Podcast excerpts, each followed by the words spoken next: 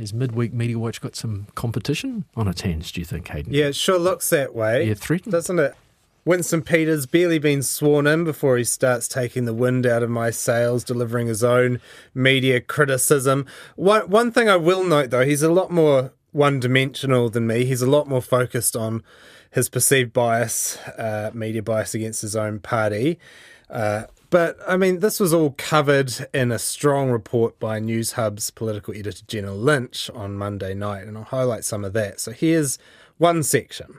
Well, we'll removing speed, we'll see the speed at which TVNZ and RNZ, which are taxpayer owned, understand this new message.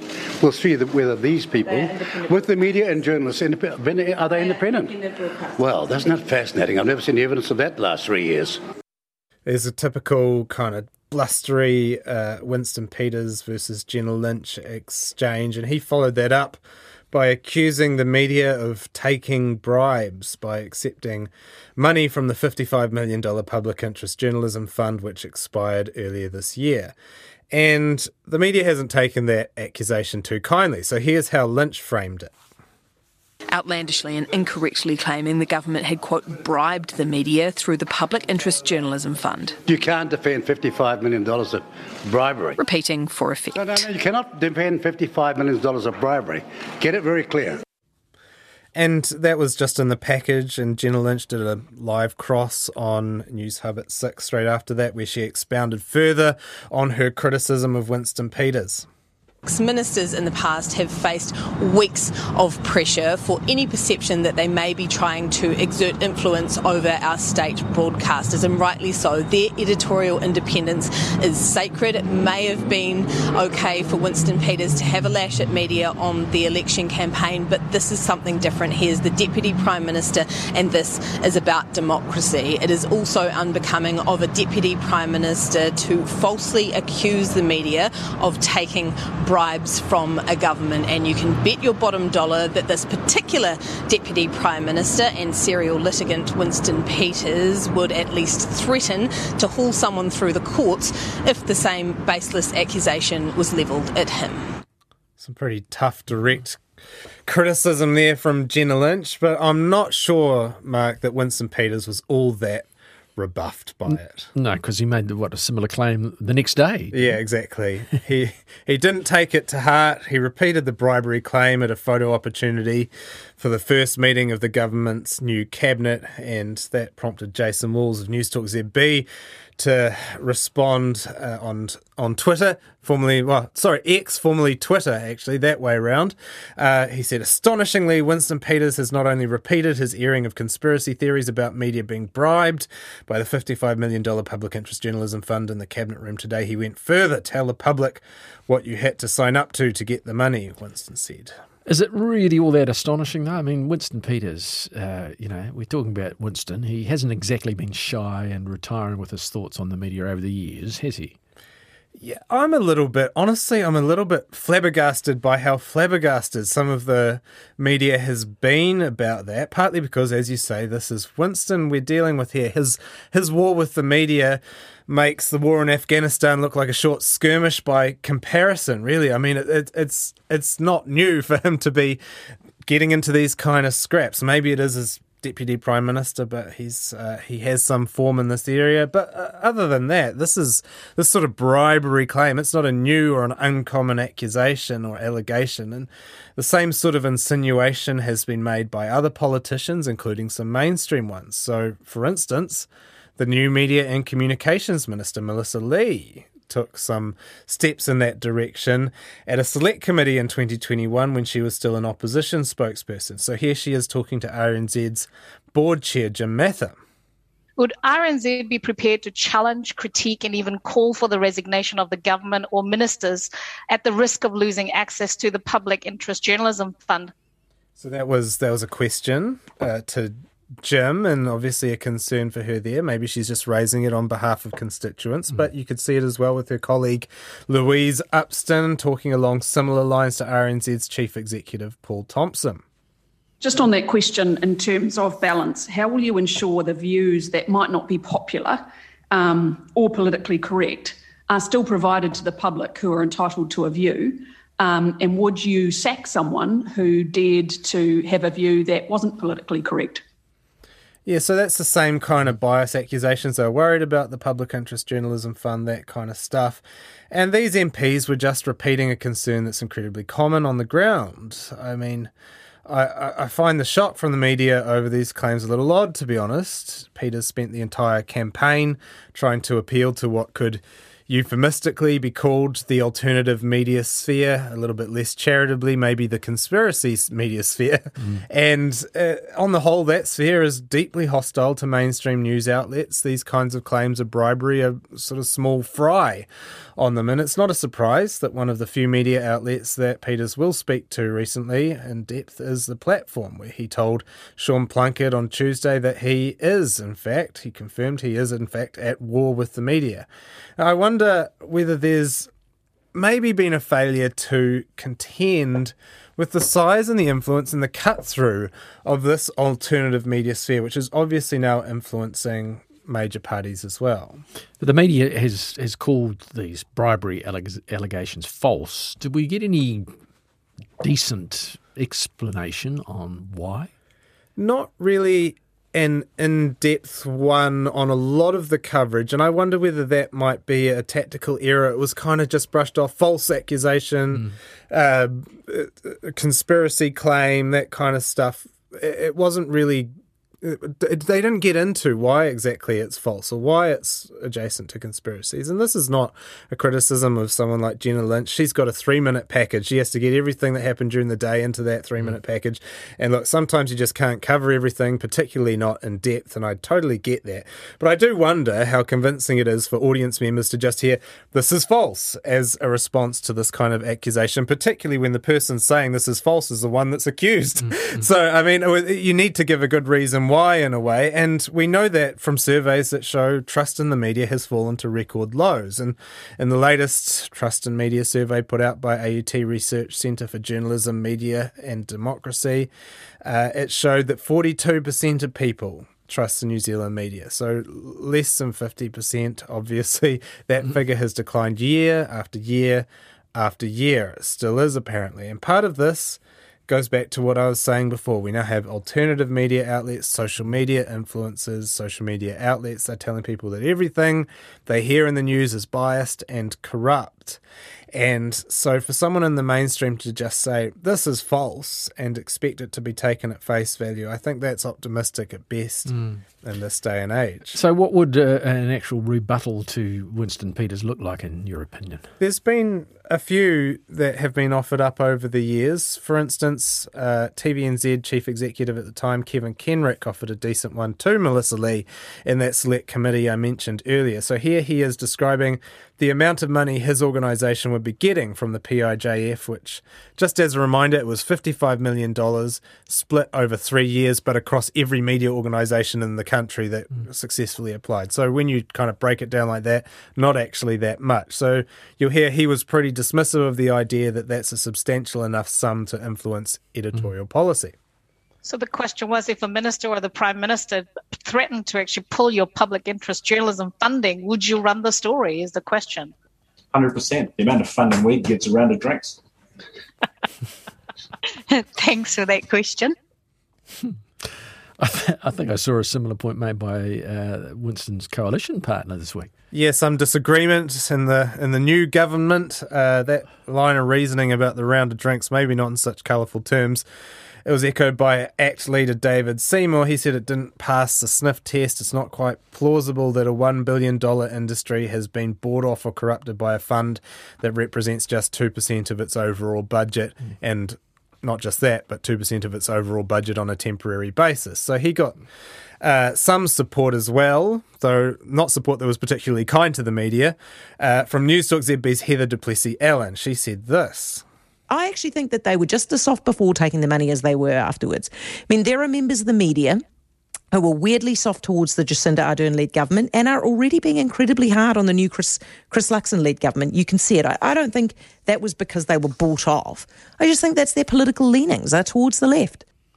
Now, she, she went on to say that the real source of bias is that Wellington journalists are in a lefty bubble where they spend all their time hanging out, drinking wine with public servants and agreeing with each other. And look, I don't know. I don't spend a lot of time in Wellington, Mark. She might have a point there, but you know, it's possible that the people she meets in the Newstalk studio or around Ponsonby also don't represent a broad cross section of New Zealand. We all have mm. our bubbles that might influence our beliefs. And the overall point, though, is that this isn't a big part of our larger media companies' budgets. What the PIJF, Public Interest Journalism Fund, did was really it just ensured coverage that doesn't make the big bucks, like reporting on courts, mm. open justice, local democracy, minority communities, because maybe there's not that kind of audience saturation, or stuff like cadetships for new journalists that they all got done even when times were tight mm. during COVID.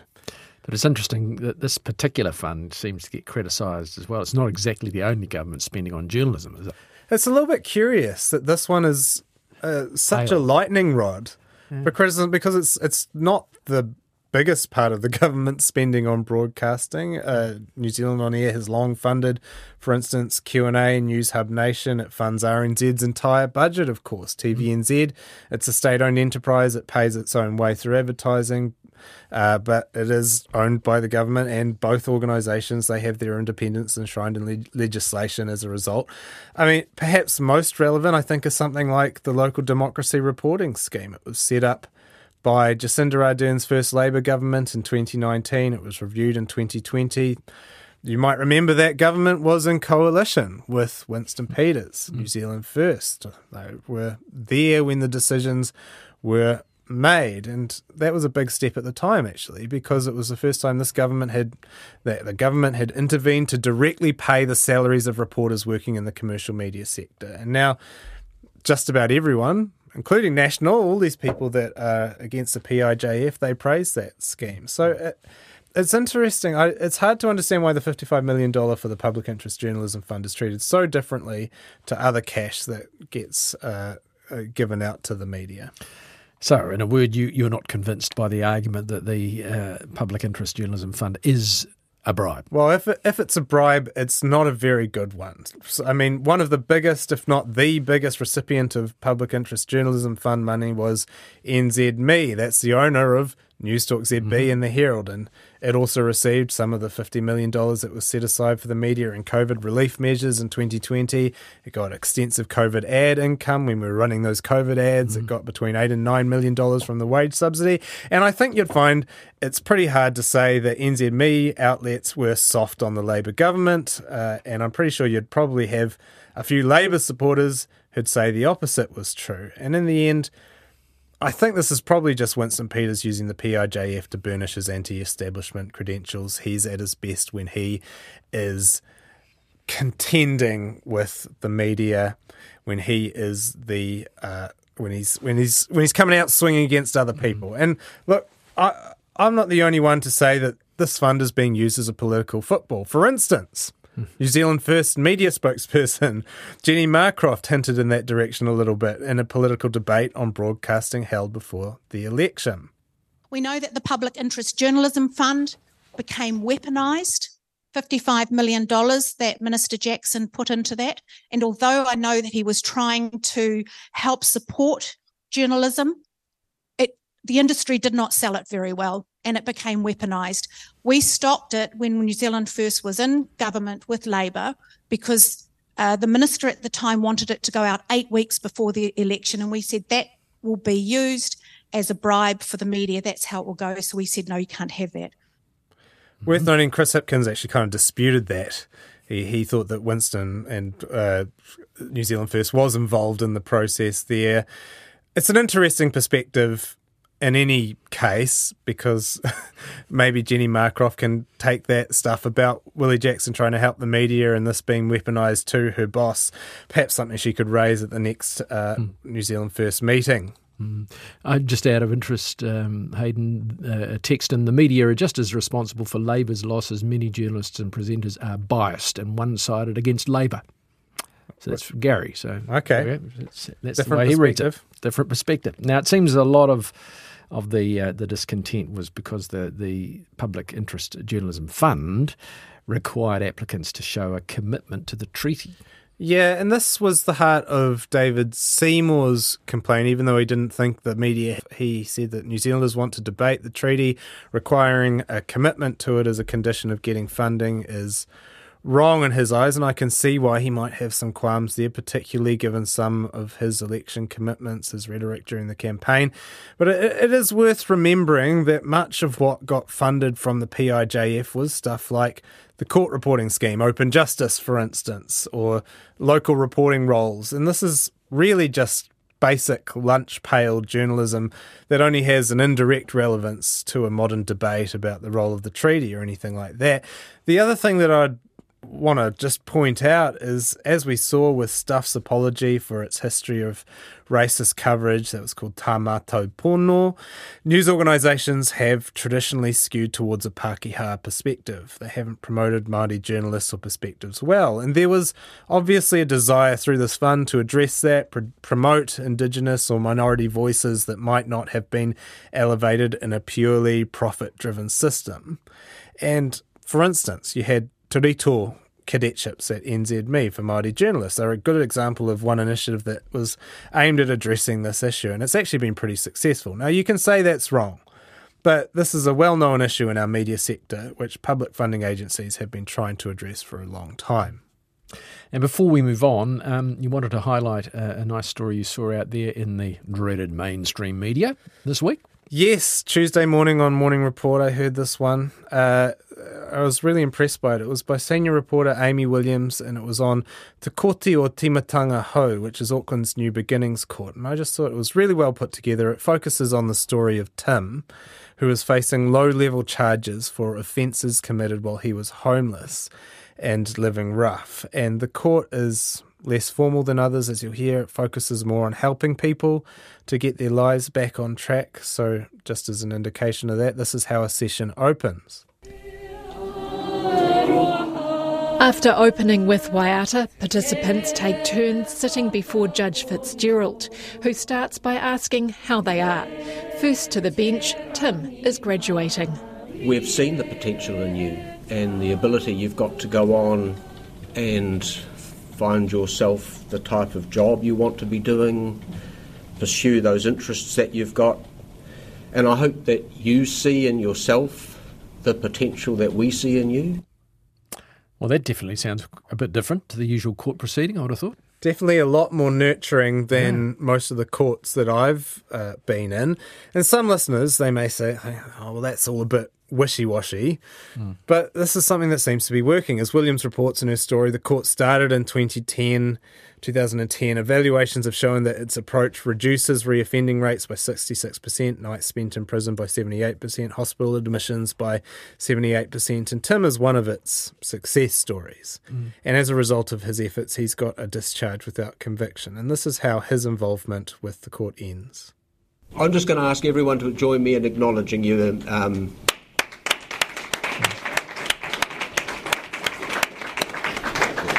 You take care. You're free to go.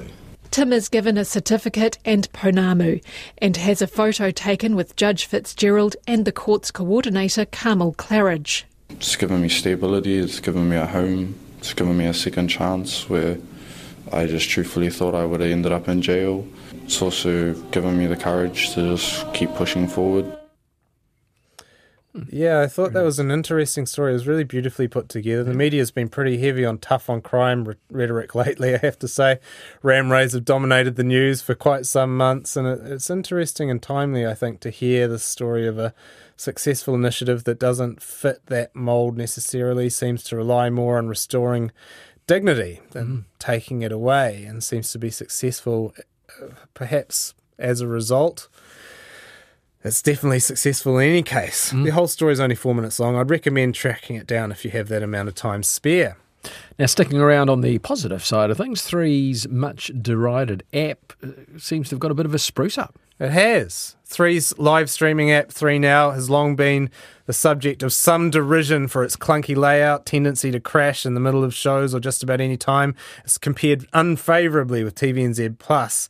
Uh, it's crosstown rival streaming app, which apparently, according to the latest Where Are the Audiences survey from NZ On Air, gets used by 27% of the country on a daily basis. Three's app, on the other hand, used by 7% of New Zealanders daily. So they're sprucing it up. They're hoping that they'll bridge that gap, and the spruce up funded in part by the deep pockets of the channel's new owner, Warner Brothers. So, what's it like? What's the new app like? I used it today, actually, Mark, and I have to say it does seem like a big improvement. It, it, seems to have shamelessly stolen some design elements from the major streaming apps of its rivals, particularly Neon and, of course, TVNZ. But I'm in support of that. We should steal more stuff. We don't have to reinvent the wheel every time we do something new. If something works, we just steal it. I agree with that in every sector. So one of my core beliefs. And just as for functionality, I haven't used it all that much, so don't trust me entirely. But I was using it to stream the cricket oh, right. earlier, and it worked perfectly fine. Loading times very, very minimal. Has it got any big uh, draw cards, perhaps to get uh, people using the new and improved software? Well, the cricket. The cricket that I just mentioned, the the Black Cap series against Bangladesh, they've got the rights to that. It was announced today that its rival TVNZ has actually got the Bangladesh home series uh, for the Black Caps in December. But I have to say, it's good to see cricket and major sports in general uh, on free to air. Mm-hmm. TV. It's long been behind the paywall. I love it. Bring uh, back the good old days, eh? I bring back like rugby, one world of sport from my yes, childhood indeed. on TV One, right? Rugby, New Zealand's big game. That was another, yeah, yeah, absolutely. Rugby, rugby, rugby. Um, now, that's not all compliments. You wanted to issue one brickbat over an RNZ story. Yeah, as just as context for this one in Auckland, I'm sorry to focus on Auckland, but we have this road called Meola Road. It's getting an upgrade partly because it's built on a former rubbish dump, seems to be subsiding. It'll get bus lanes, bike lanes, all that usual stuff. And it's part of what's called the Inner West projects, which are this bunch of street upgrades around these central suburbs, Grey Lynn, Point Chev, West Lynn. And they've all been the subject of what could be euphemistically described as exhaustive consultation and debate. Years and years mm. and years of it, just like everything in a cursed local government mark. But I actually wrote a feature about this horrible process for Metro and the, the, long, difficult effort to get them over the line. And anyway, construction on Meola Road is finally set to start on December 15. Q, of course, RNZ running the headline barking mad. Auckland is annoyed at Meola Road summer closure, and the Herald picking up that story with another headline: Auckland Transport causes ire for Aucklanders with Meola Road summer closure. What was the source of this annoyance? Just well, the story focused on the fact that the construction will cut off access to a dog park for a few months, and that's difficult for a dog walker named in the story as Emily. Now, okay, I don't want to minimize Emily's suffering, but I do get a bit tired of these kinds of stories. In the media, we're always saying things need to get fixed, infrastructure needs to get upgraded, houses need to be built, we need to fix stuff. And then when something actually happens, we turn around and say, this is going to be terrible for the local dogs. I mean, we have, I know why. We have this news value of negativity, but you could kind of understand some of our decision makers throwing it, throwing their paws up into the air, yeah. howling at the moon in frustration at this kind of thing. And the reality is, find another park. Come on, go another way. Finally fix something, and now you're complaining about that. The reality is that if we if we things are going to change, it'll mean some construction. In this case, it's happening at the least disruptive time of year, January, February, before university gets into full swing. I don't know when you could do it that's no. better. It seems we want things to be built, but without actually having to go through the process of building them.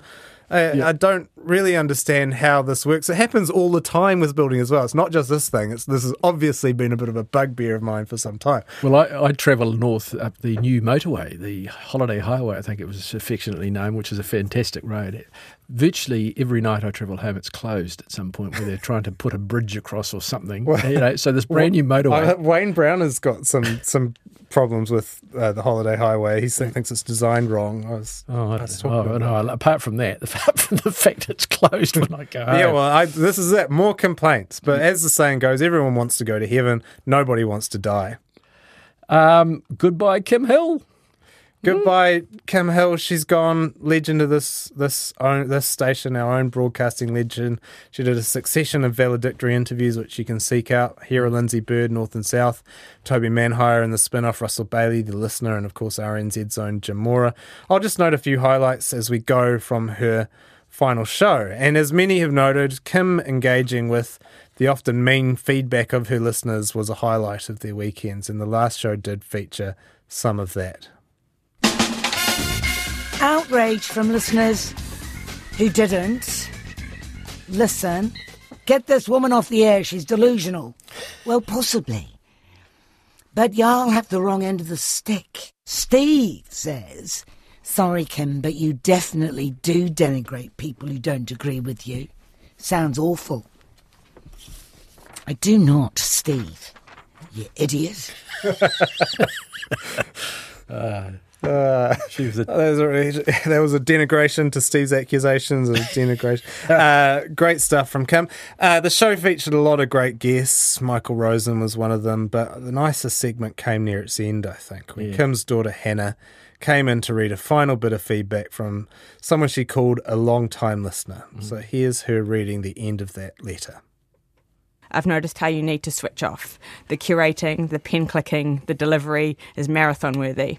But in that same breath, you've never, ever taken a break or switched off from me, the long time listener. Oh. She's faded away. Don't worry, I can't see her. But in that Stop same that. breath, you have. This, this isn't me. You're wrong. This isn't listener. Get back. You have enriched so many lives weekly, but you supported me daily. You deserve to know how proud I am of you. And you must believe me because the long time listener is me, your daughter, the one who is sometimes nearly always right. very nice. It was very nice. And I, I mean, I hope that you get something similar when you finally finish up filling in on, filling in on nights. oh, dear. So I'll, I promise to start crying as oh, I, there you go. as I read out my tribute to you.